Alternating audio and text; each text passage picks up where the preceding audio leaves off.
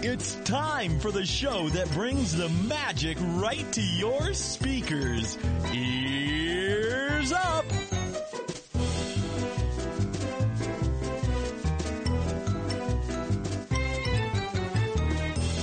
Taryn stinks. That's not what it is. Taryn stinks. Whoever that guy was that wrote in ruined it. Ruined everything. He made it. It's ruined. Taryn stinks. Stop it. This is gonna keep happening. Ah. Taryn stinks. hey, everybody. This is not the Taryn stinks show. This is Ears Up. And, you know, true to form, we're just clowning on Taryn a little bit. Weird. Have a little That fun. never happens. It, it doesn't, which is, uh, you know, good for you because Taryn stinks. Taryn I didn't even want stinks. to talk about Terrence Thinks this episode because I didn't have any, Yeah. and now that's that's literally all we've talked about for That's a minute thirty. In and of itself, a Taryn stinks. it's true. That's so funny. Hold on, I need to go drink some tea and think. Okay. What? I don't know. I don't know it was either. supposed to be a good joke, and it didn't work. You're right. Uh, thanks again for joining us, everybody. We have a really good show for you. It is part two of Taryn's History of the Walt Disney Company. Yes. We're excited about that. And then we have another window on Main Street from Bev. yep. Uh, but before we do that, uh, if you're not following us on social media, you should, because uh, you know we're fun and and people like us. I think. Uh, if you have feedback on the show, that goes to Taryn, uh, T A R E N. Uh, send compliments to Terrence. You can say hi, Hi. to Bev. Anything else comes to me, Jason, and it's all at earsup-podcast.com. Uh, don't forget to check out, yeah, the blog, yeah, blah, blah, blah. Uh, support us. Uh, go to the website, uh, the Amazon link. If you do a- any Amazon shopping, which more and more I've been doing a lot of Amazon shopping, so uh, everyone does, I think, right? That's kind of the new way to shop. I don't want to go to the store. I, I, I'll wait a day and then get it and then get it shipped to me. I don't want to, you know, put up with stores. Anyway, we have an Amazon link, so you click on the link first, then do all your shopping. Uh, actually, you click on the link and then bookmark it, and that's your, you know, bookmark. Stop typing in Amazon. No one wants to type things anymore. Um, and it helps us a little bit. We get a little referral cash, and, and it helps keep the studio alive. So uh, that's cool for us. And then uh, you can uh, also sign up to be a recurring donor, or you can donate one time if you want to give us ten bucks. Because this is our sixty-first show, and if you've been listening since show one and you haven't donated anything, or shopped on our Amazon link, or bought a churro shirt or a pair of covers, what are you doing, man? I mean, come on. What are you, a millennial? Everything's free now. what are you voting for Bernie Sanders? I don't know. Um, that was a joke. I don't even know what it means, but I thought it'd be funny. Um, you can also go to getcoveyears.com and buy some coveyears or churro shirts. They're also on coveyears right now, getcoveyears.com. Uh, our friend who designed the shirt, Lulu, uh, she has a uh, little sad beer bottle on tpublic.com. So you go to tpublic.com and search beer me. Well, apparently my uh, cellular Oh. telephone wasn't turned down all the way. Nope. I feel like you Uh, That's should have Warren- to read that out loud. And it's Warren complaining because someone didn't get his name right in the article or something like. Anyways, whatever. um, so yeah, that's us. Uh, Wa- uh, Taryn, I almost called Yeah. you Warren. Let's get in some feedback, please. Uh, this this one is from Mark. Dear Ear- Ears Up Cast. That's During a- us. Yes, that is. Uh, during a recent visit to the parks, my wife and I discovered that the railroad and the Mark Tr- Mark Twain being shut down is not is not all bad. Um, I hadn't thought about it, but the engineers and operators were not just laid off for two years while Star Wars Land is being built. Instead, they are at attraction um, at the attractions, ready to share stories and history. At the Main Street station, the Lily uh, the Lily Bell is on display, as well as one of the as well as one of five locomotives, uh, which are rotated out weech- weekly. Wow. Uh, next time you're at the park, seek out engineer Mike. He's amazing and would be perfect for the show for a show about the history of the Disneyland Railroad. He told us uh, history, facts, and fun stories about working on the railroad during his 19,000 Grand Circle tours. Wow. Wow. Uh, they Whoa. uh, he, they say uh, we spent about 45 minutes talking to him, and the whole time I'm thinking we should record this for ears up. You should. Well, hey, next time you're at the park, get his contact information. I'd love to. I'd love to interview him. yeah, that'd be great. They've got sounds like they've got time. Yeah. Um, one of the fun facts he pointed out is that the lily bell is put away during rainy days because she leaks. He pointed uh, out the rotting wood on her top. Uh, the New Orleans. Oh crap. Uh, the New Orleans uh, Square train station is open as well, and you can cross the tracks to the telegraph station. I saw that, and, and it was open when we were there at the Oh, parks, really? and I I didn't know that you could do that, or else we would have totally been That's there. awesome. Yeah, Um, I knew they were telling stories, and you could like go up to the train, but I kind of forgot. But if if I knew that, yeah, that would have totally That's done that. really Yeah. cool. Um, at the Mark Twain, just ask and you will be given a private tour of the boat, including the wheelhouse. And despite it being docked, you can still get your pirate your pilot certificate. Oh wow, that's cool. Uh, Thanks again for the fun and entertaining show, Mark. Thanks, Mark. Awesome. That's great, Mark. I have a whole show to do. I need to get my tongue working. Yeah, Uh, Yeah, you all right? I'm Yeah, just. that's Uh, all right. I don't know. it's late. Look, it's late, man. What are you gonna do? Uh, are you ready? You want us to kill some time? No. I just I'm just gonna say something real quick. It's funny because she's trying to get get loose, Yeah. and every one- every second, every couple seconds, she just kind of sticks her tongue out like a lizard. she's just sitting there. She's just every couple seconds. She has Yeah. tongue Tourette's. I just yeah. I feel like I feel like my tongue's too big for my mouth right now. That's swollen. Uh, Oh. Well, Taryn, you yes, go ahead. I'm. Oh shoot! I have a I have a clip for you to play. Oh, you didn't email it to me. I know. Go ahead and do it now. Okay. It's all Well, right. while you're emailing him, um, Yeah, talk. I guess I can talk and, and ask. Do you want me to move into the other room and run the cameras for this show since you will be occupied? Um, I was just gonna keep it on the main one. Okay. it's up to you. I'm happy to do whatever. Um, okay. So I just sent that to you. There it is. Oh, you want to play right now? No, Okay. uh, I just realized. Uh, oh my gosh, I can't believe I did this. Um, I've been so excited about this show, and I totally screwed this up. Um, You didn't screw it up. It's totally fine. okay. Well, there's a time that I need you to start it at that I forgot to send just now. Okay. You can also just tell me right now. Uh, twelve fifty four. Thank you. Okay. Okay. So you'll you'll tell me when to start it.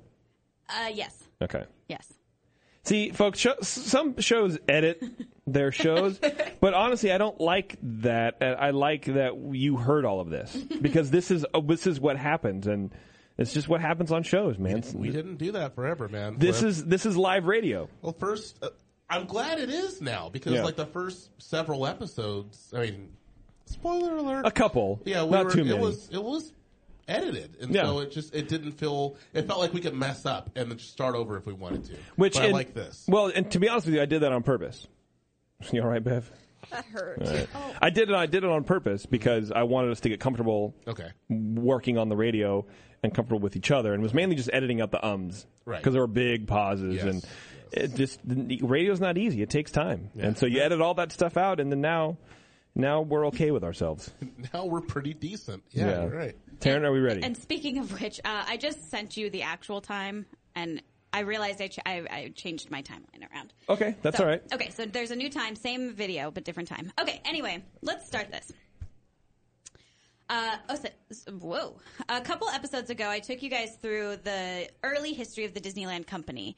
Um, up until Disneyland was built. And I just want to take this opportunity really quick to remind you guys that my intention with this series of episodes is not to give you the history of Disneyland. Um, es- this one specifically is not the history of Disneyland.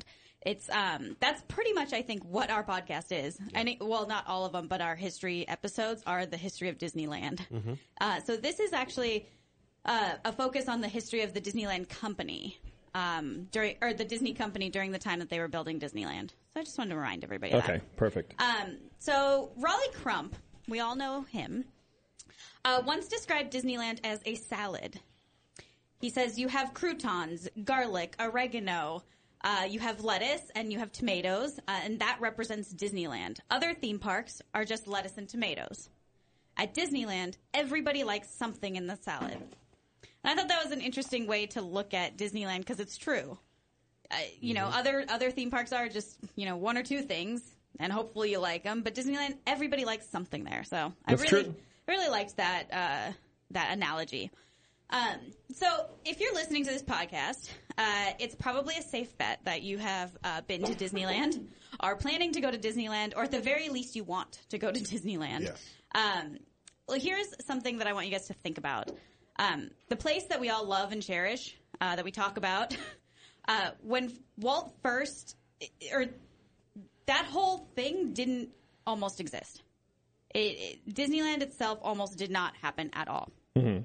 When Walt first approached people with his idea to open a theme park, uh, he was hit with a lot of criticism. Uh, people said things like, "You're wasting your money on things that won't generate revenue. Fancy landscaping is ridiculous. People will trample the flowers. You can't operate an amusement park year round.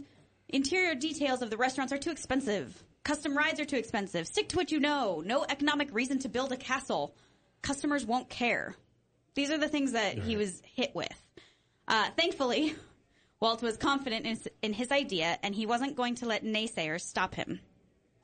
So our story begins in the first quarter, the b- first business quarter of 1952. Okay. Go, Walt Di- go Wal- way back. Go, we're going way back. Uh, Walt Disney Productions is booming. Uh, Mickey Mouse is a household name.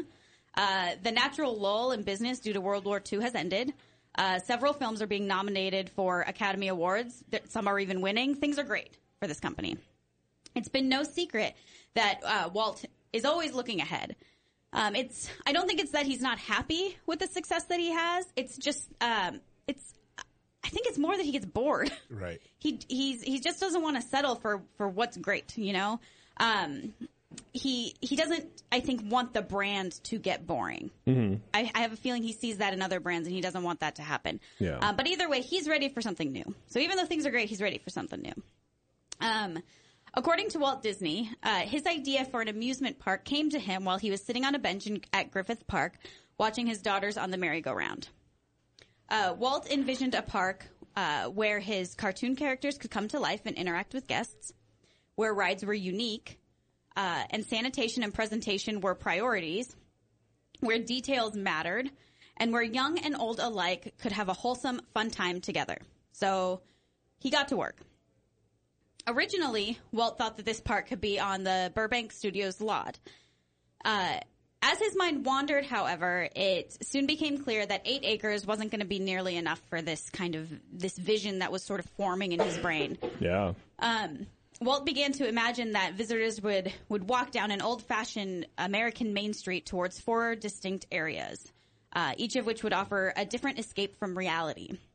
And of course, the entire thing would be surrounded by a full size train. Of course.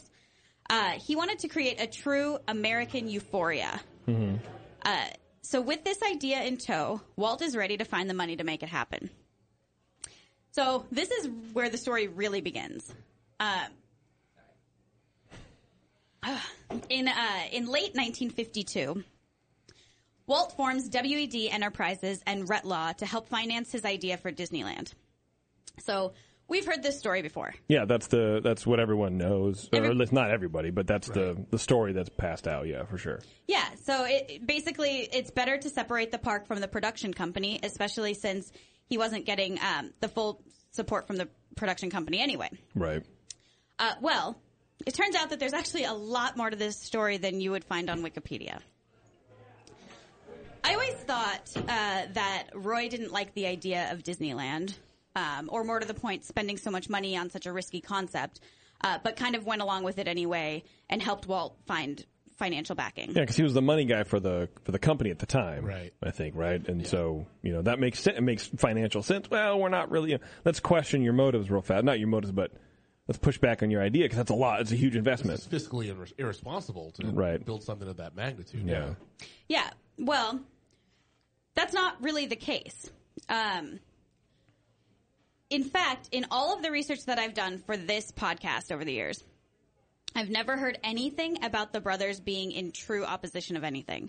So we know that, that Roy kind of wasn't into this idea, right? Right. But he goes along with it. So you kind of think like, well, he couldn't have been that against it, right? Yeah, I mean, the only thing I, I can I, I've ever really heard for sure was when we were talking about the gold leaf spires on the castle, Right. Where Walt wanted to do it, and Roy said no. They went on vacation, and Walt just did it anyways. Yeah.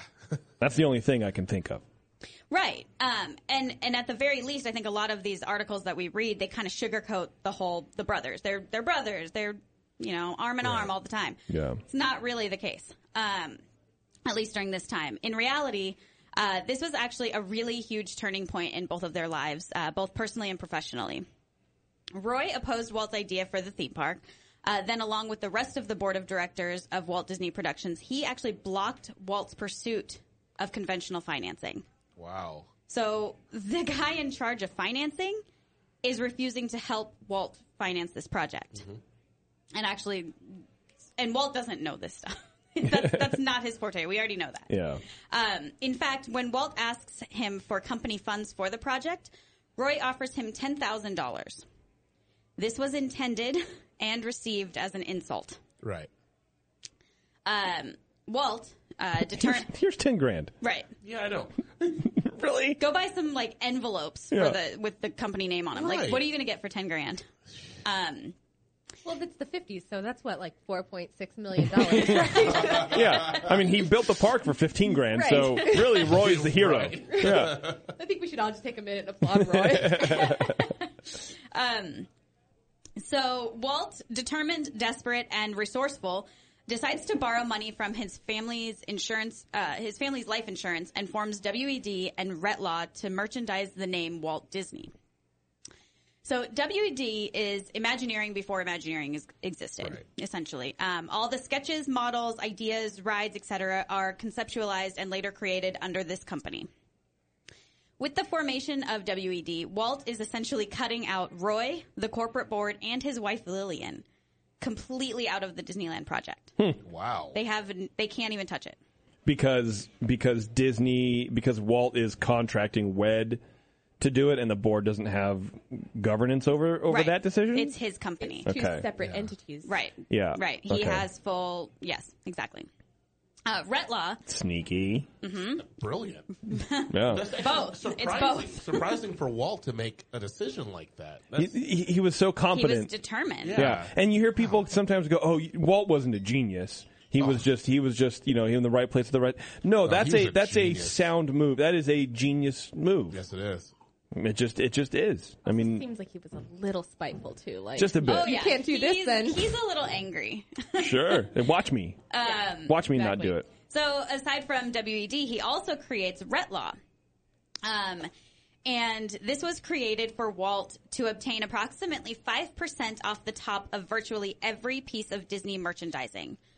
So every merchandising deal, he gets 5%. And, and as we know, this was a booming industry right Yes. at this time. Yeah, So creating Retlaw was a particularly bold move for Walt. Um, not to mention a bit of a slap in the face to Roy Mm-hmm. and the rest of the board.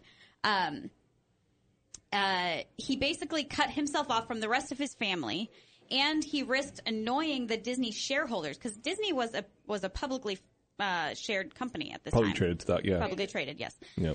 Um, so he risked annoying those his Disney shareholders since it looked like he was diverging corporate funds into his own pocket Right.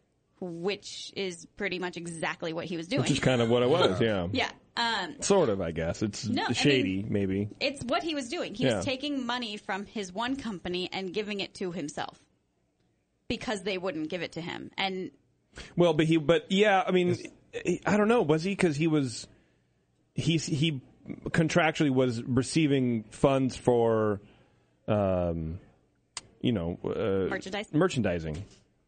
so it was for the name for his name. Yeah. So things that oh, had so his so the name- Disney company was paying him under Rett law for use of his name. Yes. Okay, got it. Wow. Yes. Okay. Yeah. Then I see that. yeah, now. no, Okay. that man was a genius. Yeah. Right. That's not, a, that's not But you can- embezzling, is it? It's, No, it's I- not. No, because it's It's his name. because And he that's- he set it up to be that. So Wow. you know, it's it's all above board. It's all contractually bound. Like this is Yep. This is Almost all totally seemed legal. like I changed it's a it so- weird like money laundering. It totally That's does. what it It means. feels Well, like it. it is it's because legal. he's like, I know, you know, look, the money. Essentially, I think he's going, the money's there. Right. So you guys are just messing me around. So you know what? Forget you. Uh, I'm gonna I'm gonna force you to give me the money that is mine because Right. it's built on my name. So this is the legal way that I can do that, and I'm just Right. gonna change everything. So awesome. I mean, wow. I, I want to know who his uh, his uh, advisor was because this is amazing. it goes back to what we talked about in the last show is that once you have money, you start hanging out with people who have money Mm-hmm. and they know how to continue to make money or to keep your money. Yeah. So, I mean, even though Roy wasn't on board, there had to be someone talking to his ear saying, this is what you need to I do. gotta Yeah. make some money. Yeah, right. Tell me I about know. it. I, we need to get We rich would all be first, so and then we genius can make if we some all had money. Oh my. Right. So anyway, um, Walt and Roy they actually feuded for nearly an entire year about the formation of WED and Retlaw, and during this time they would only speak through their secretaries. Yeah. That'd be awkward. Um, on a side note, uh, around this time, uh, Roy was known for telling people the story about how Walt would often pee the bed they shared when they were little. Aw, that's right. so mean. Roy would say, um, he peed all over me and he's still doing it today. and Walt, Walt, ag- Walt agreed saying, I peed on him then and I'm still pissing on him. so this, Oh. I mean, like, can you imagine this situation? Like, Uncle Walt. Oh, l- why is none of this on Wikipedia or anywhere in the internet? Like these are the juicy details that we want to know, That is right? great. Like I don't know. It, I felt like I was like watching the Kardashians when I was reading this stuff. I was like, "Oh, wow. I don't know. It makes me Please. feel like they're more human. Please don't ever, I just did, and I'll do it ever again. compare Walt to any of the Kardashians. Specifically, Chloe. Keeping Uh, up with the Disneys. Yeah, I know. Oh my god. I'd watch it. I'd watch a marathon of that. Yeah, I would. So, um, considering where we're at today, I peed on him then, and I'm still peeing on him. Great. it's bad. That's so good. But for a second, that's great personal PR. That's PR And I'm sure they Because- kind of both knew that too. because Roy was saying it as a slam, and and Walt spun it in a positive. Yep, Yep. absolutely. God, he's so he, he There- really. There's is no so such thing good. as bad press. Yeah, absolutely.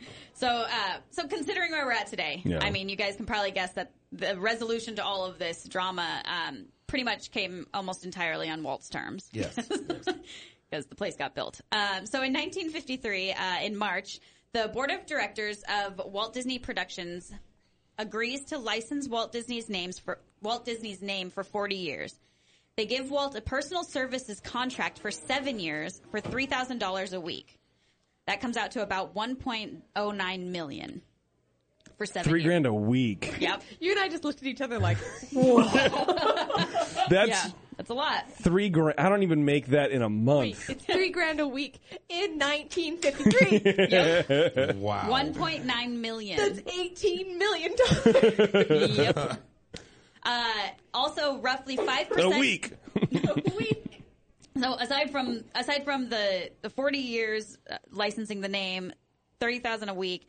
Roughly five percent of what the company collects from the use of Walt's name on anything outside of production. He also gets that.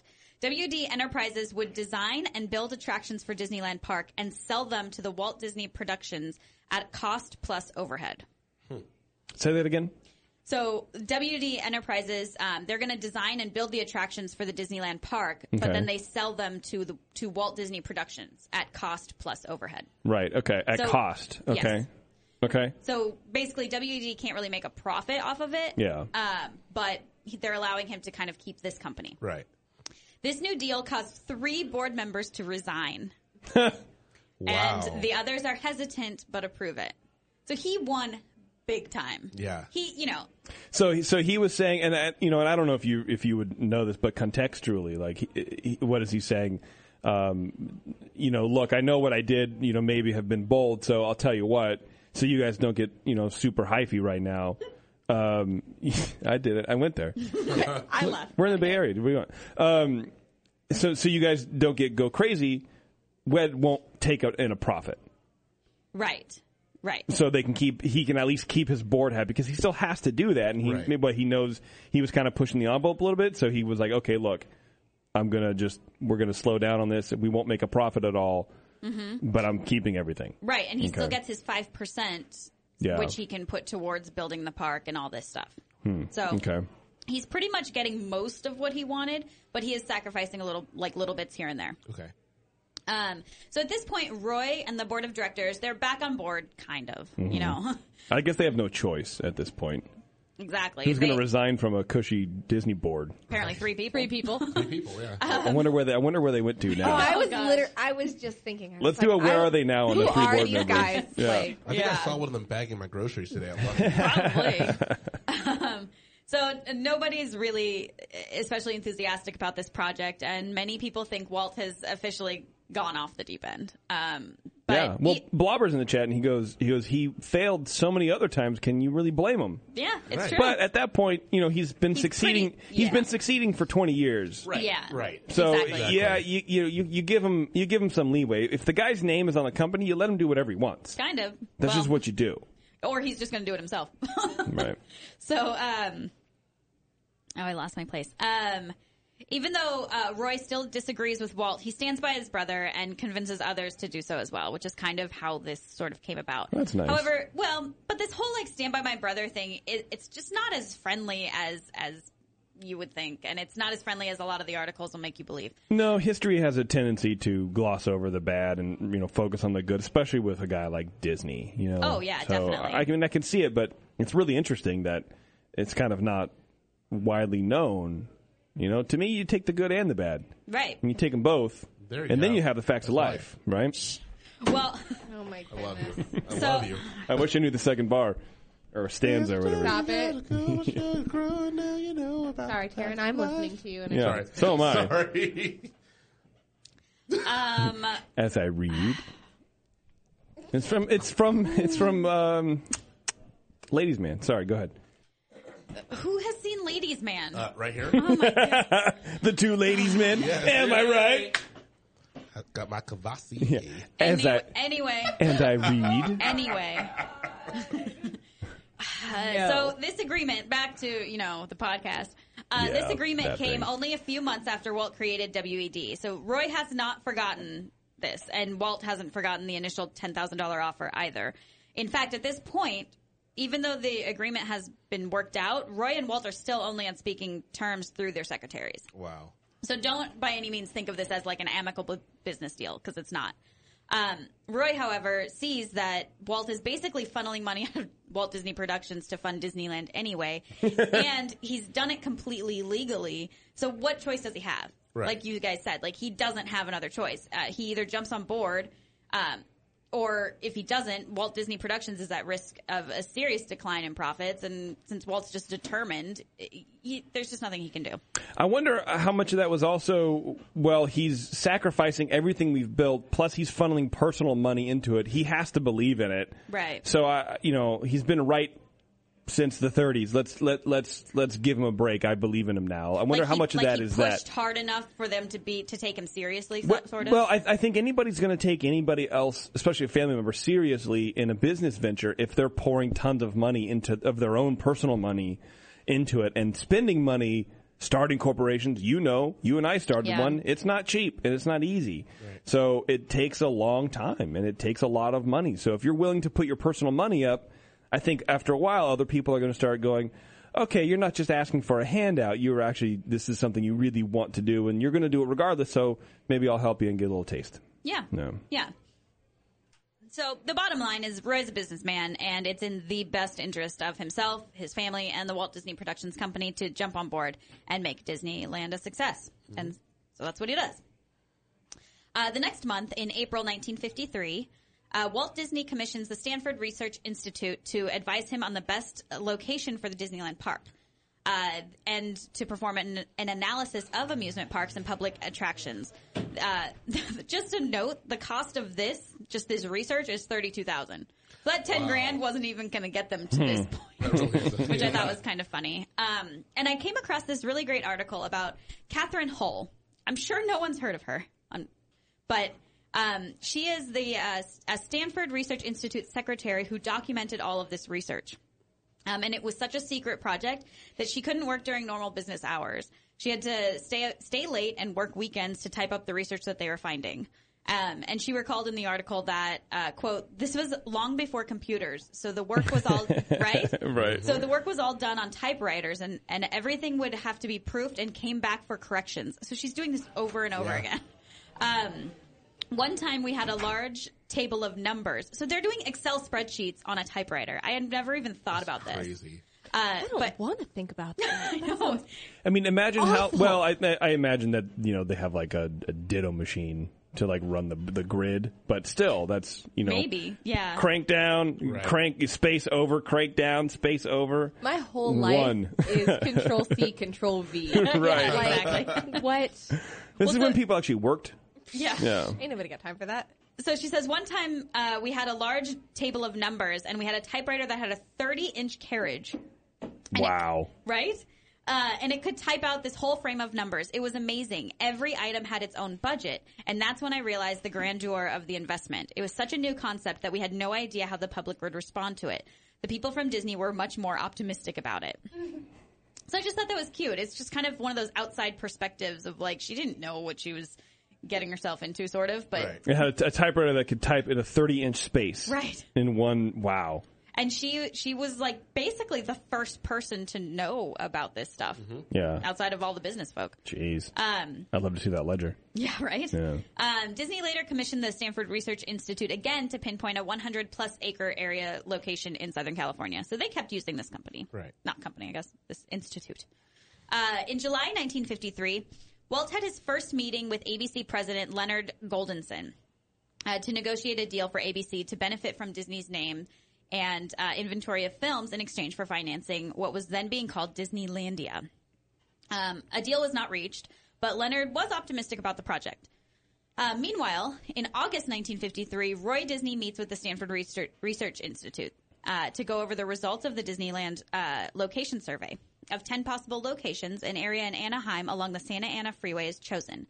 The 160 acre Orange Grove, that's 8.8 White Houses for those of you keeping track, Nice. uh, on Ball Road is then purchased for $879,000. That is insane. really? Mm-hmm. The first, Times. the first 160 No, acres. man. Yeah. Um, so things are really starting to move along here. Uh, they've got the idea, they've got the big guys on board, and now they just need the money. Uh, so a couple weeks later, on September 24th, um, Is that your cue to help no, me play just, the thing? Get, just get it ready. Um, Roy, Sorry, Taryn. That's the cue to be ready for the cue. So Get ready. Taryn, so Taryn's reading, and she doesn't even make eye contact with me. She's assuming I'm watching her, and then she turns her cir- her finger in a circle, like you know, roll the footage. But that's not the cue to roll the footage. It's the cue to get ready to roll the footage. It's the pre-cue. I needed to do the the Wayne's World, the like five, four. I needed Yeah. to do that. Yeah. That's where we don't. Or known You as don't say two or one. yeah, or known as the production. But yes, go ahead. Okay. Anyways, You- we're not there yet. I will point to you. We're do me a ruining favor everything. because it, it- we're not ruining anything. Don't worry about it. Just tell me when to do it. Don't point to me because I might not be looking because I'm also running the show. Okay. Okay. So a couple weeks later, on September 24th, 1953, Roy receives word that there are prospective financiers in New York who want to meet next week. That's my wife. Uh, he contacts Walt asking for a visual presentation to take. So two days later, on September 26th, Walt Disney discusses his plans for Disneyland with Herb Ryman. Go for it. Play the clip. Yes, please. I wasn't ready. You didn't tell me. Oliver of them all was Herbie Ryman. I was curious why Walt wanted to see me. And uh, he said, uh, Herbie, he said, uh, I'm going to do an amusement park. Roy has to talk to the bankers. We've, uh, we've got to show them. We've got to show them what we're going to do. And uh, so I got excited and I said, well, gee, I said, I'd like to see it too. And he said, you're going to do it. I said, No, I'm not. You've known about this for several weeks. Now, why do you wait until Saturday morning before the Monday to expect anybody to do a good job? And he went over and stood in the corner. And, and, and he, he kind of turned around and looked at me and he said, Well, he said, Will you do it if I stay here with you? So, of course, Walt as you know, was a very persuasive person. Okay, you can stop it. Taryn Sting. So, uh, Herb Ryman, uh, over the course of these 48, 42 hours, the two of them create a 43 by Mm-hmm. 70 inch detailed aerial view of Disneyland. Wow. Yeah, so Walt knew about this for weeks, let alone for two days since Roy told him he was going to need this. So how many? And then he goes to how much coffee, cigarettes, and alcohol? do you ten think thousand happened? dollars worth. Enough to fill four hou- uh, White Houses. Right. With that ten thousand dollars. I mean, uh, so the interesting part about this whole thing is that Herb Ryman didn't work for Disney at the time. Okay.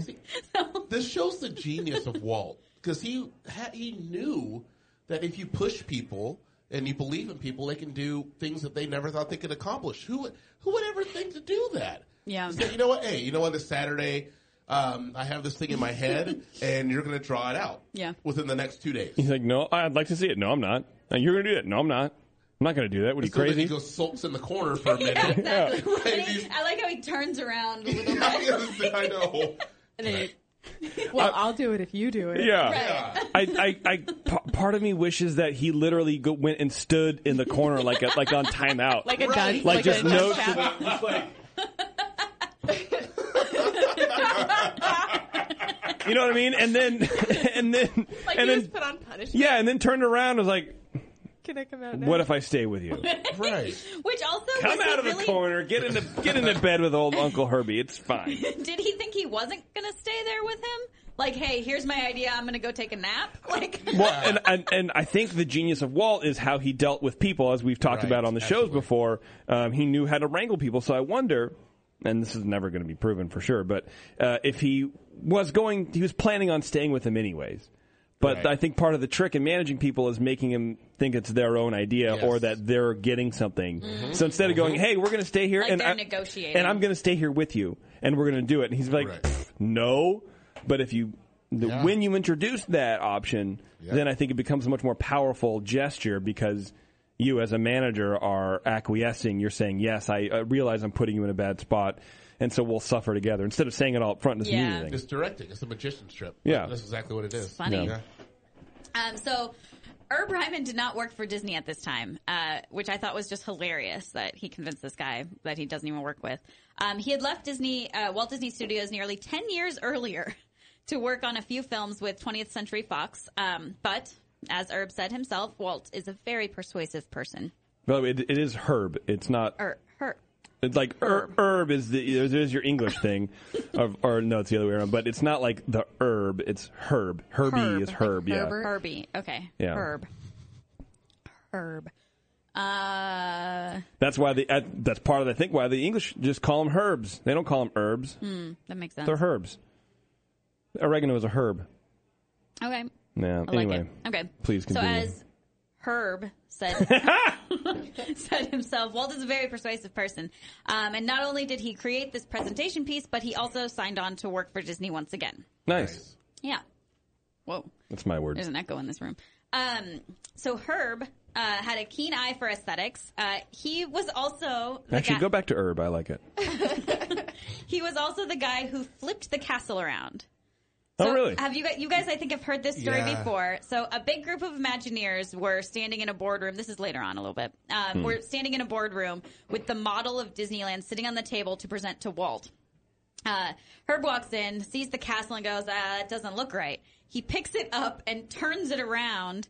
And the group is panicking, and they're like, "Stop it! Put it back! Walt is going to walk in. He's going to be mad." And you know, I just see these like these little engineers at the time. Um, and Walt walks in, of course, and everyone's like, "Oh my gosh!" Uh, and he goes, "Huh, I like that." And that was it. That's how it stayed. So he just he had a keen eye. Uh, I guess I could see why it would be facing. So, like the drawbridge is on the other side towards Fantasyland. Um, no, no. So the drawbridge stays, but the castle itself, It's what they backwards. modeled it after, is actually the other way. Which makes no sense. Oh, I thought you were saying that like the trellis, the opening as you walk into it is facing Fantasyland, and he literally just turned that around. So if you were walking into Fantasyland, you'd essentially be walking in the back door. Yes. Yes. Yeah. That's what you are now. Yeah. Stupid. Well, especially since before they did the remodel to make it medieval, the uh, Fantasyland all looked like the inside of the castle from the movie Sleeping, Sleeping Beauty Mm-hmm. with the flags and everything. So it didn't, it didn't remember make that. any sense. But Hmm. Yeah. Yeah. well, Yeah. If it works. Um, so uh, Herb also went on to create the designs for Main Street USA, uh, Sleeping Beauty Castle, uh, New Orleans Square. He also contributed concepts to Jungle Cruise, Pirates of the Caribbean, and attractions uh, uh, featured at the 1964 uh, New, New Wow New York World's Fair, including great moments with Mr. Lincoln. So he was a pretty important dude. Um, so anyway, Monday morning, September 28th, 1953, they got it done. Uh, Roy takes the drawings that Herb and Walt worked on and a six-page portfolio to New York to show investors the plan in order to secure financing uh, used to develop Disneyland. Unfortunately, this doesn't go very well, and no deals are reached. Uh, while in New York, uh, Roy meets uh, with CBS TV executives, who it turns out are also not interested. Similarly, NBC's parent company RCA, while intrigued, stall in making a commitment. The potential investors just aren't seeing the vision, much like the original board members. Um, they just don't see how this can be a lucrative investment. Uh, however, having already had an initial conversation with Walt, ABC's president Leonard Goldenson does see the vision, vision and eagerly agrees to a deal. The final agreement includes a $500,000 investment from ABC Paramount, a guarantee for $4.5 million line of credit, in return for 35% interest in Disneyland Park, Wow. and a weekly one hour TV program with Disney film and production uh, for TV. ABC will pay Disney $5 million per year for TV programming over the seven year contract. Nice. Wow. 500 million. No, $5 No, million. five Oh, okay, five Five million. million. Yeah. All But right. either this is Still. a, this is an enormous package deal. Yeah. Like even for now, like this doesn't happen today. It didn't happen then. This is this This is is Oh, the well. This is the golden age of television, right? Yeah. here. That's what exactly what this is. People had four channels, Mm-hmm. and that's it. yeah. It, it's, and radio.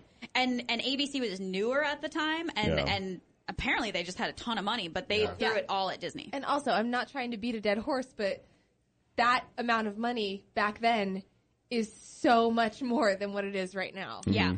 definitely. Oh, absolutely. Yeah, Add a zero. Yeah. Yeah. Um, so by 1954, the Disneyland shares break down like this. So 35% ABC owns.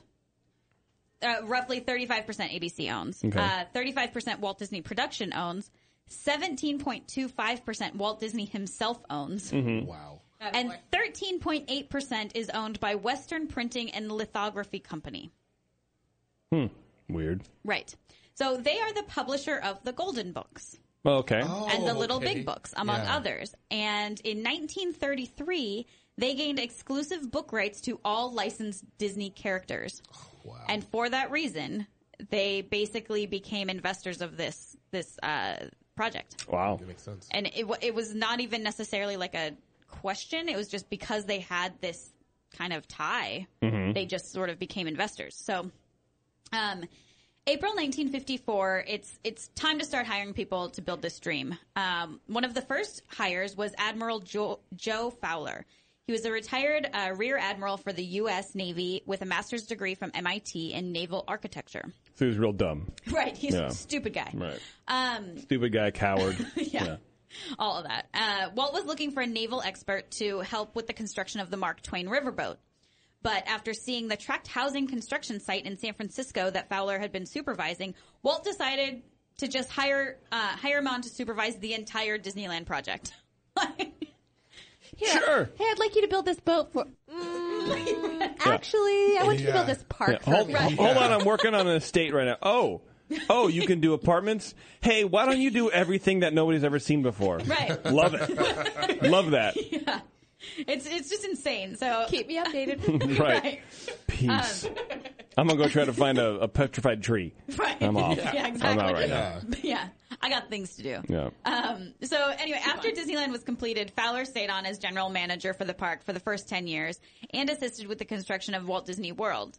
Uh, he retired from the Walt Disney Company in 1978, though he continued on as, as a consultant. And I have a quick fact. Okay. Uh, the dock that Why did you holds- yell it? Because I'm excited. Okay, good. Facts are fun. Uh, the dock that holds the Mark Twain and the sailing ship Columbia uh, when they're not running, the one across from the Haunted Mansion, Yes. it's named Fowler's Harbor. Mm-hmm. And in Walt Disney World, there's a ferry for the Magic Kingdom named also in his honor. That's one of the nice. one of the ferries that takes you places. Um, in April 1954, Walt Disney officially announces that Disneyland will open in July 1955 in 15 months. So I Had construction been begun at this point? No, Okay. no. Uh, All this right. is this is the beginning of the marketing campaign. He he knows he's going to be talking about it on TV. He's setting in motion the excitement of the project. But I think it's also possible that since um, since there was still some resistance to this project just overall, Walt is also sort of putting all his cards on the table and saying, "Look, it's happening." Now the public knows you can't stop me. We're, Yeah. we're doing this. Um, and also, he isn't going to let this project take five years he's bo- he's anxious, he's motivated, and he's giving a short timeline. He's I, I think that he thinks that giving this a shorter timeline um, is going to motivate them and hold them accountable, just like he did with Herb. Mm-hmm. It's like if you have two days, we're going to do it. Yep. If you have a week, we might dilly dally on different things. Right. Yeah. So that's kind of my theory. So he, so uh, part of the reason, I don't know if part of the reason or part of the motivation behind that package from ABC about saying, you know, hey, you have to do an hour show. Do you know if Walt did that specifically? Uh, like if, if Walt negotiated that as a as a as a way to advertise for for for Disneyland, I know that's kind of the lore, and so I don't know if you It was- ran ran across whose idea that the package was every Sunday, Walt coming on Yeah. TV. I didn't see. uh, I didn't see uh, that. And I don't the know if that's exact information answer, out there, yeah. but from from what I read, it seems like it was kind of a two way road. It Mm-hmm. was like Walt Disney's al- already this famous guy. ABC's kind of new. They're kind of melding these two things. ABC sees this as a good thing for them because they're going to get people watching their uh, network. But but the, but Walt Disney also sees it as like, well, now I can I can show people this thing that I'm doing. So I think it was it was very much a two way road. I feel like that was probably the easiest part of their negotiations. Yeah, Um, but no, there wasn't really a whole lot of like staunch uh, facts. like solid facts. Solid facts, I mean, yes, it, that's it's a what I great mean. idea. You know, uh, hey, you're going to invest in my thing. You're giving me a public platform that hardly nobody, hardly anybody has at the po- at the time. I'm going to use it to just market the thing that we're both invested in. yeah, I mean, it makes sense for Smart. both of them, Yeah, it is. Smart.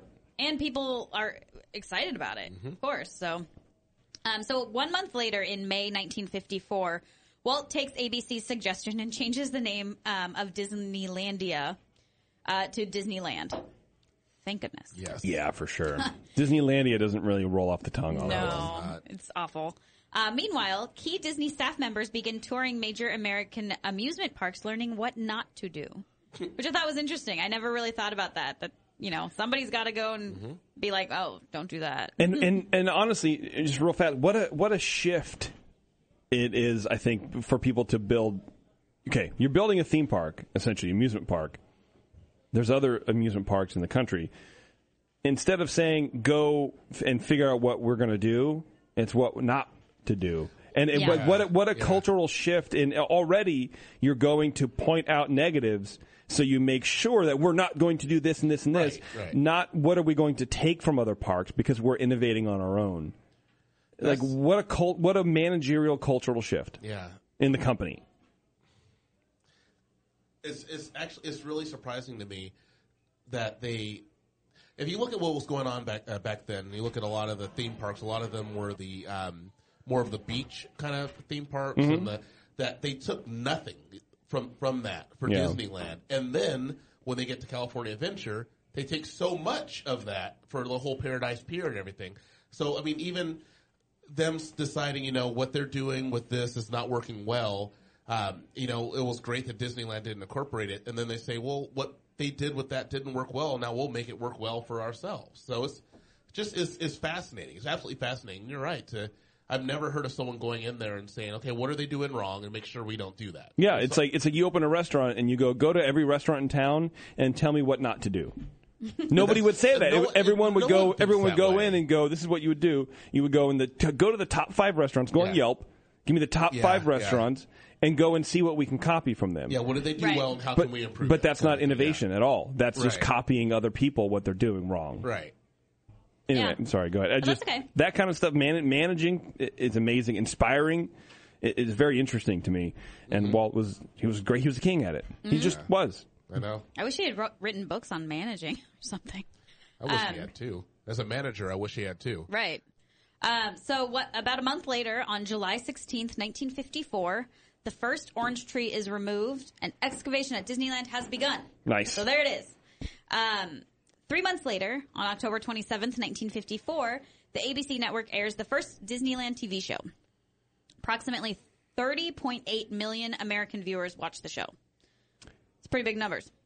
Do you know how many people? I think you know. Guess how many people watched the Disneyland 60th Oh, I don't know. special? How many was it for that? This was 30.8 million. Two people. Me and Jason. 73? 73 million? Yeah. Um, how many people watched that? Thirty million. Point two, Point eight.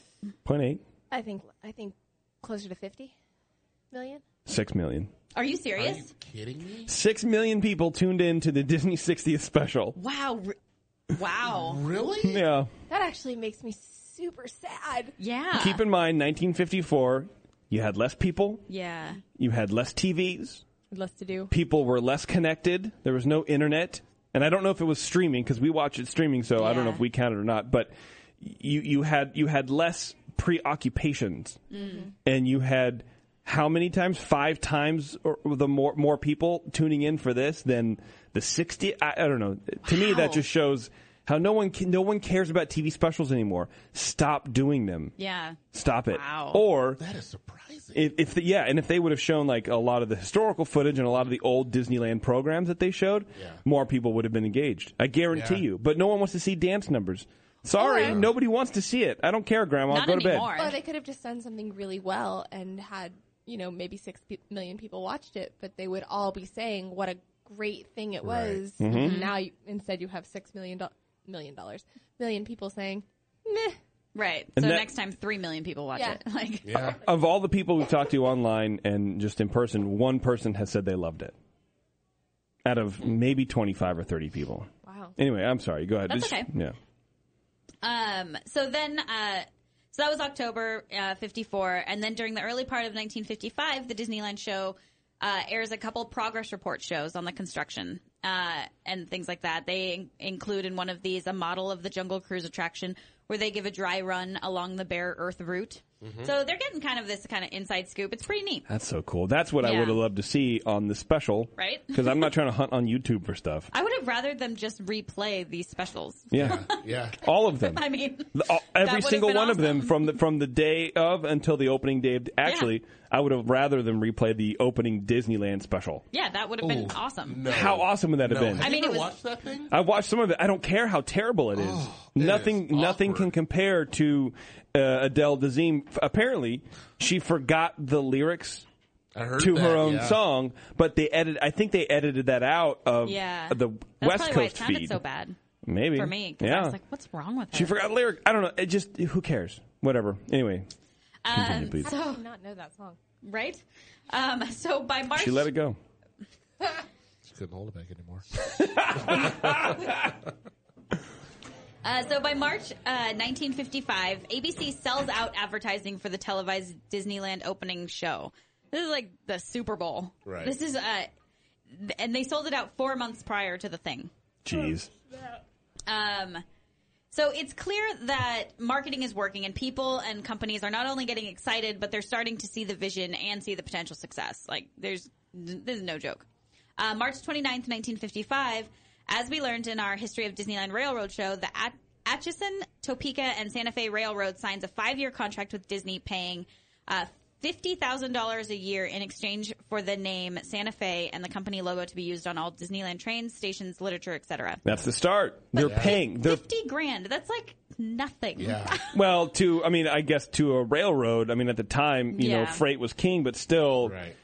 I think it wasn't as as big as the the engine, the train engine was in the early 1900s. Like no one. I, I think by the 50s, everyone had you know cars on the superhighway. No one Right. cared, right? Yeah. But still, another smart move. Let's have somebody else pay to be in this place. Brilliant. You're paying for advertising, but it's not really advertising. Yeah. It's just properly themed, right? Right. Right. Yeah. ac- Yeah, you're right. Um, so also right around I should be a Disney historian. you should be. Um, also right around this time, um, Orange County, But I'm not. Uh, which is where Disneyland is located. Yes. Um, they're having their plumbers and asphalt workers are staging a strike, and they're threatening to delay the tight schedule of building Disneyland. Right. Uh, spoiler alert, they didn't succeed, at least in delaying it. However, uh, they did. Uh, the strike did force Walt to decide between working restrooms or working drinking fountains, um, and he chose restrooms. Good call. What did he say? I, I didn't include that because everybody knows it, but I don't know it. I didn't I didn't include it. he said he said well um, he decided to have restrooms because he said well people can buy cokes but they can't use the bathroom in the street Yeah. yeah. So, yeah. Again. Profound. Yeah. Smart. Well, and then he got criticized for that actually because people said, "Well, he just wants us to buy cokes. He just doesn't even care." Right. Well, did you not want bathrooms? I mean, come Right, on. Right. So anyway, um, it's July 1955. We are so close to opening day. Um, a couple of private parties uh, took place in, on Disneyland before the opening, which I did not know about. Uh, first, uh, on the 4th of July, uh, there was an employee appreciation party, which I thought was very nice. that's cool They That is deserve it. uh, they built this thing in a year. Um, also, Walt and Lillian held their 30th wedding anniversary party at Disneyland um, on Frontierland's Mark Twain Riverboat. This was also before it was opened. Um, so then we're at uh, July 14th, 1955. This is three days before opening day. Uh, we uh, the Casey Jr. Circus Train makes its first test ride, and as we found out on our show about aero development, the Casey Jr. train had a tough time with that 25% uphill grade. Yeah. Um, I causing uh, think I can. I, think I can't. I did it. yeah. Pretty much. I'm hungry. the, uh, if you haven't listened to that episode, you got to go listen to it. It's crazy, but uh, the, it couldn't make it up the twenty five uh, percent uphill grade, and it- and the the first engine, the first car, started to tip backwards. So what they did is they they added lead weights to the front car just so that um, they could temporarily open it on the seventeenth. So there we are. We're at the big day. We're at July seventeenth. Again, things that would not fly today. Right. Right. They're like, absolutely. OSHA would be, OSHA would just like have Yeah. that whole thing covered. yeah. They exactly pretty much do now. yeah. Um, so it's July 17th, um, and you've probably heard about Black Sunday. Otherwise known as the day that Disneyland opens its doors. Mm-hmm. Um, as most of you know, uh, this day was nothing short of a disaster. It was over 100 degrees. Uh, there were no drinking fountains. Uh, the cement on Main Street wasn't fully dried, causing women's heels to sink into them. Um, and while it was By the way, women still wore heels. Yeah. i was going to say the same thing It That's was a- also a smaller park. i know but it's amazing to me to think about that But it, Right? was, it was a thing. Like you were going out. Yep. it's like going to Sears back then yeah N- now it's uh oh I got my yoga pants on and my bra and my trainers and I'm gonna be here for four days drinking Starbucks. So different, dude. So different.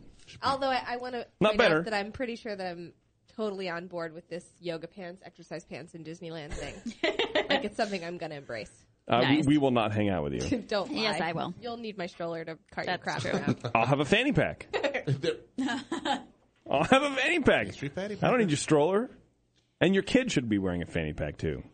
That's true. Moving forward. Okay.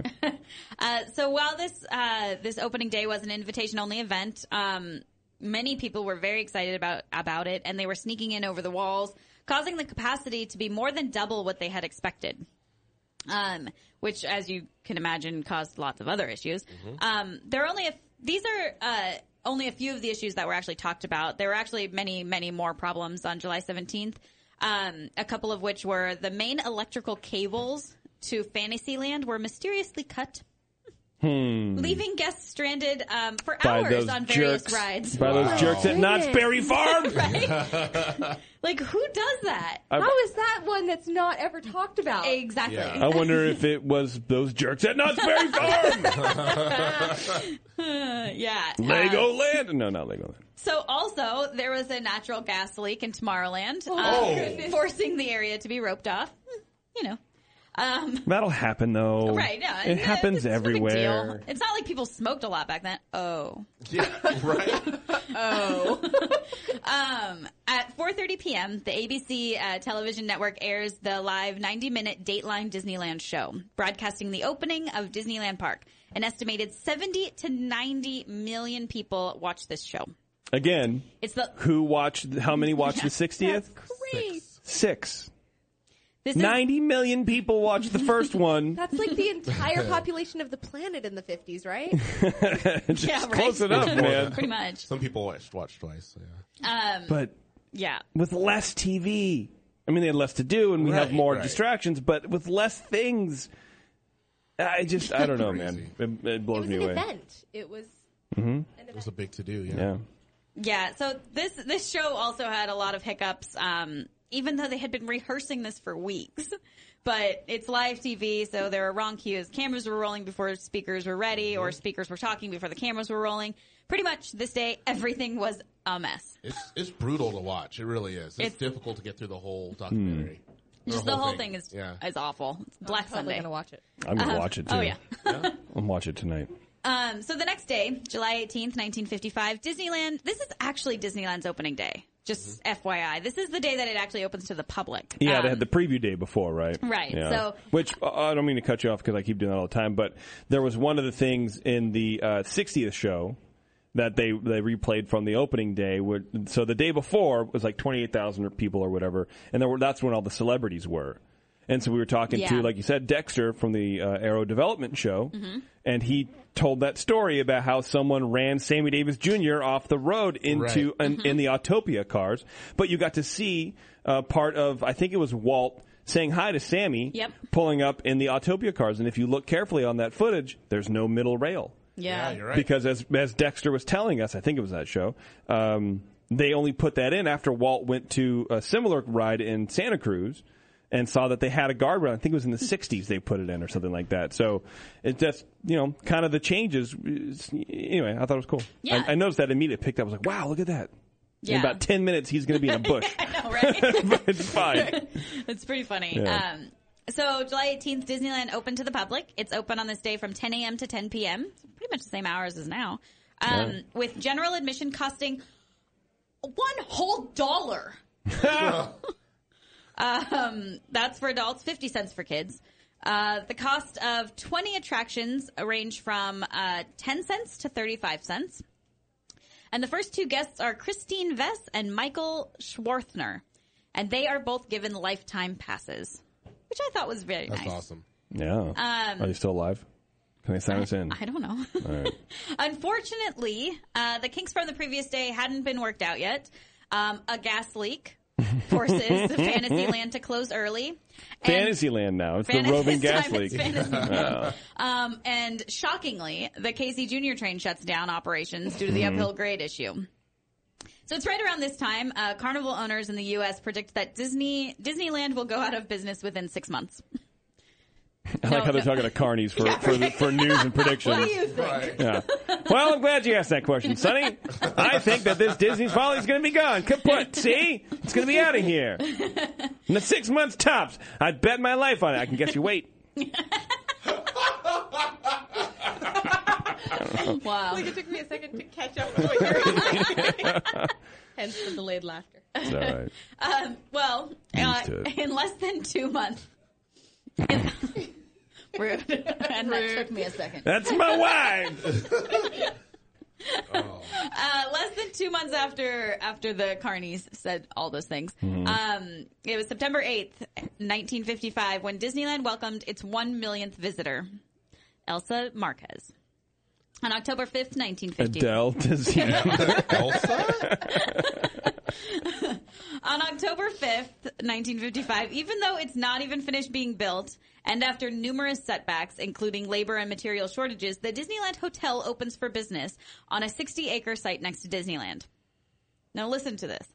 On the first night of operation, there were only seven rooms available for purchase, Wow. and an eighth room being used as a reservation and lobby area.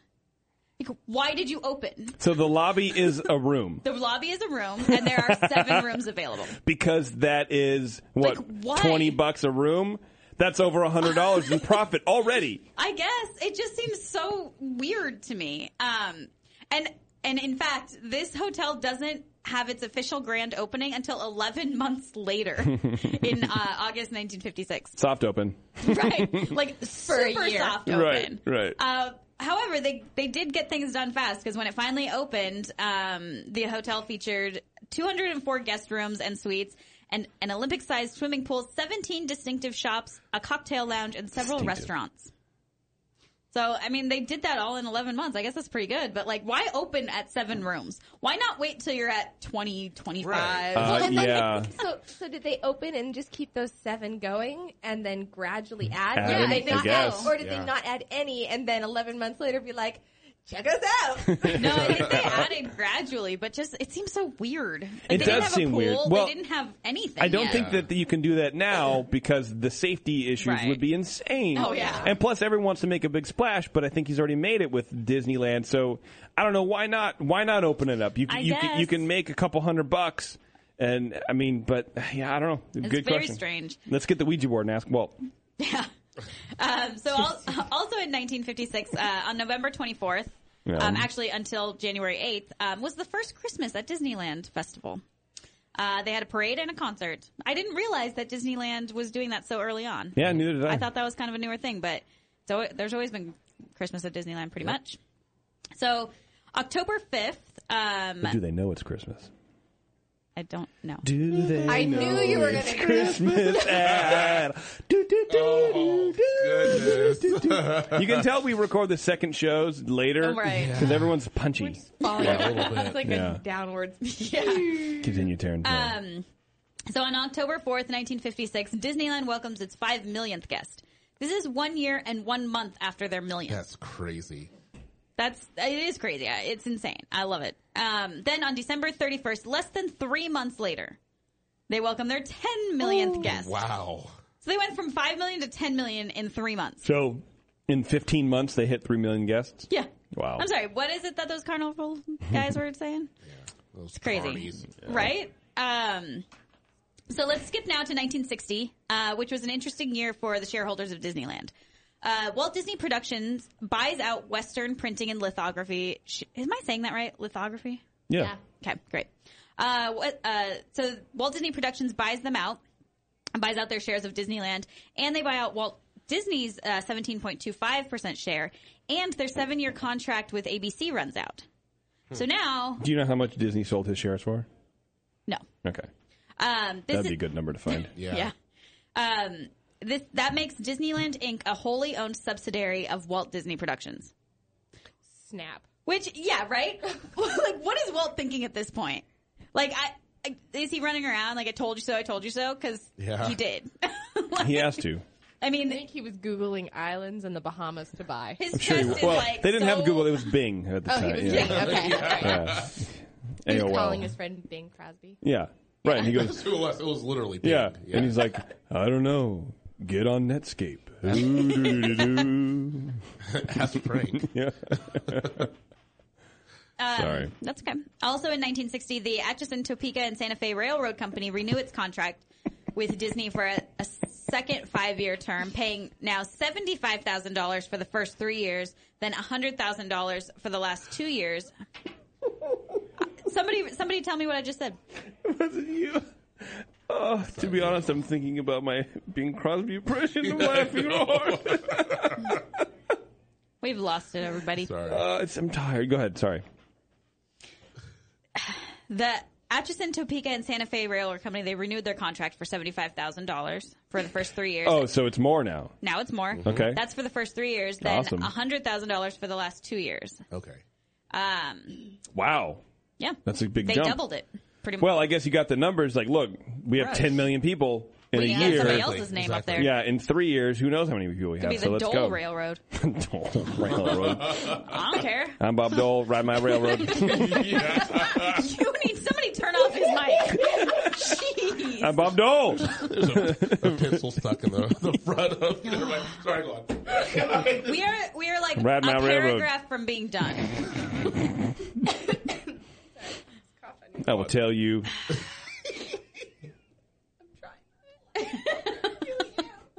I will drive you around my railroad. I knew Can't it have wasn't the, done. Can't have the Bob Dole railroad without Bob Dole. Good. Like, I don't even want to. I feel like Nope. Do it. I need. I need. I need you. On Um, August 12th, 1965, this is 10 years and two months after Disneyland opened. Okay. They welcomed their 50 millionth guest. Oh. Whoa. Ten years later. This averages out to about 5 million guests per year. So At that point, you, you greet the 10 millionth guest. You make, you know what I would have done? Oh, I would have made Roy greet every millionth guest. Right? And be Exactly. Uh, like, hey, Roy, come on down here, buddy. Helicopter in or whatever you got to do. But the 10 millionth, I would have made Roy greet them. And I would have just sat back. And be like, how's that feel, buddy? Yeah. You like apples? right. So in 13 short years, uh, Walt went from being seen as a crazy, idealistic nut job who couldn't even secure money from his own brother to the visionary and creator of one of the most profitable and highest attended theme parks in history. So next time you're at the park, take a look around. Remember that if it weren't for Walt's unyielding determination and pretty much his inability to accept no for an answer, Yeah. then all your favorite things that make Disneyland the happiest place on earth may have never existed at all. It's true. That's absolutely true. Yeah. And I will see you guys next time for the part three. Wow. Taryn Epic in, in the true sense of the word. Yeah. Thanks, guys. Good job. We do those, uh, I don't know, ears up awards. Is that what we called them? I think we did. I don't know. There's something. I think, Yeah. well, I think that you're a strong candidate for Yeah, absolutely. for best content or show or wh- I don't know. Yeah. I don't know Yeah, what those no. categories Best were. No put her one- upper with I her. also, while doing this, I found a whole other episode for the show, but I don't Yeah? want to say it because I don't want to ruin it. No, I'll tell you don't guys worry. after. Yeah, all the other podcasts will listen to it and do it first. Yeah. They will. It's actually really neat. I'm sure it is. Um, all right, Bev. You so uh, for those of you who don't know, we've been going through the uh, the Main Street windows. All the windows on- down Main Street are all dedicated, or most of them anyway. And so we've been telling you a little bit about the people that are on the window. So Bev Yes. is here with the latest installment. Who are we talking about today? Uh, we're Bev? going to talk about uh, Wilson. Phillips. I love them. Uh, Wilson Martin Okay. also goes by Bill Martin. Okay. Now, it's unfortunate. This is a cool guy, and there is not a lot of information out there on him. Like, Yeah, so I was going to. Mm. You were- I know I- that he was part of it, and I was going to include him, and I was like, I can't find enough, and I couldn't dive deep enough No. with the time frame, so I was like, here, Bev, you try. yeah, so I didn't get. I actually there really truly was not much out there. But uh, what I was able to gather is that he was uh, one of the first hired on th- as Taryn was going through listing her fun fact guy. He was probably hired on right about the same time. Uh, born in Marshalltown, Iowa, June of 1970. I'm sorry, 1917. Moved to Los Angeles in 1937 graduated from the Los Angeles Junior College, and continued continued his studies in architecture at. Um, now I'm going to butcher this name, Cu- Coulinard, Okay. C H O U I N A R D. Okay. Sure. Yeah. Sure. Sounds good. Sure, uh, Chu- Coulinard Art Institute, at, and the Arts uh, Art Center School of Design. He after school he worked as a set designer for 20th Century. But he left 20th century when uh, World War II started to serve as a captain in the U.S. Air Force, where he trained pilots and bomb raiders. Uh, following the war, he worked at Panoramic Pr- Panoramic Productions and eventually returned to Fox as an, as an assistant director.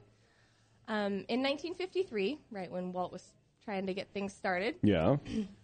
he decided to give Bill a call. Of course he did. Yeah, well, I mean, totally random. Just they could when- on the website I found this on. They called it a surprise call. 'Cause- A surprise call.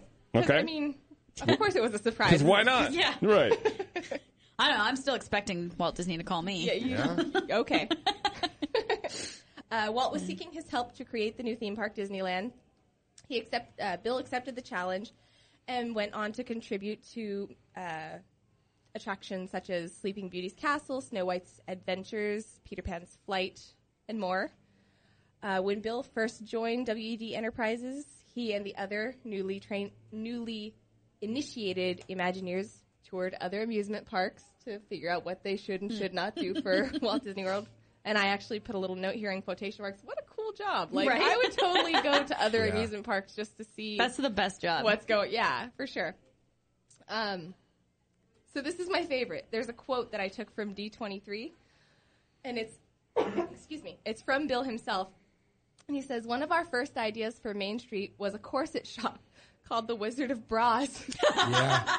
the Wizard of Bras. yeah. That was a real thing. That's amazing. Walt did not appreciate it, so it did not happen. But I was like, that's amazing. I'd totally shop there.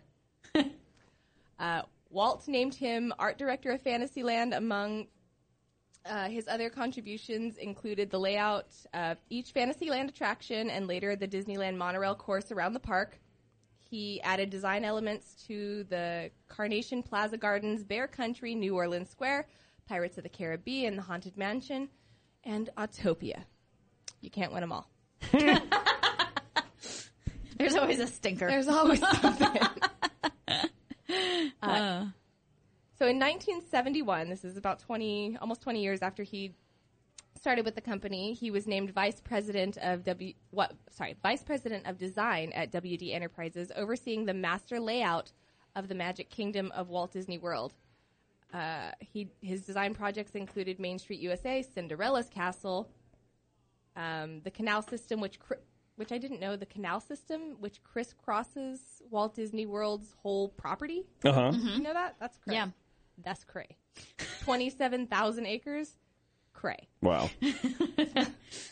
Uh, he also designed various watercrafts, including uh, the Admiral Joe Fowler, Richard F. Irvine riverboats. Yeah, like you that we're talking about.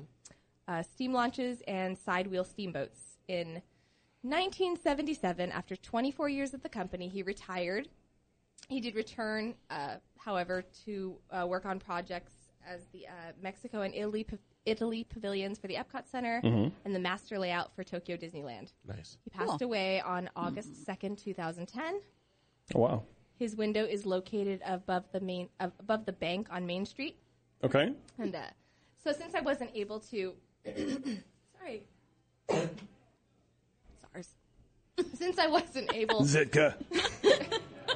to find a lot of information about him, I did find this quote from Marty Sklar that I thought uh, sort of added, since there's not a lot of information.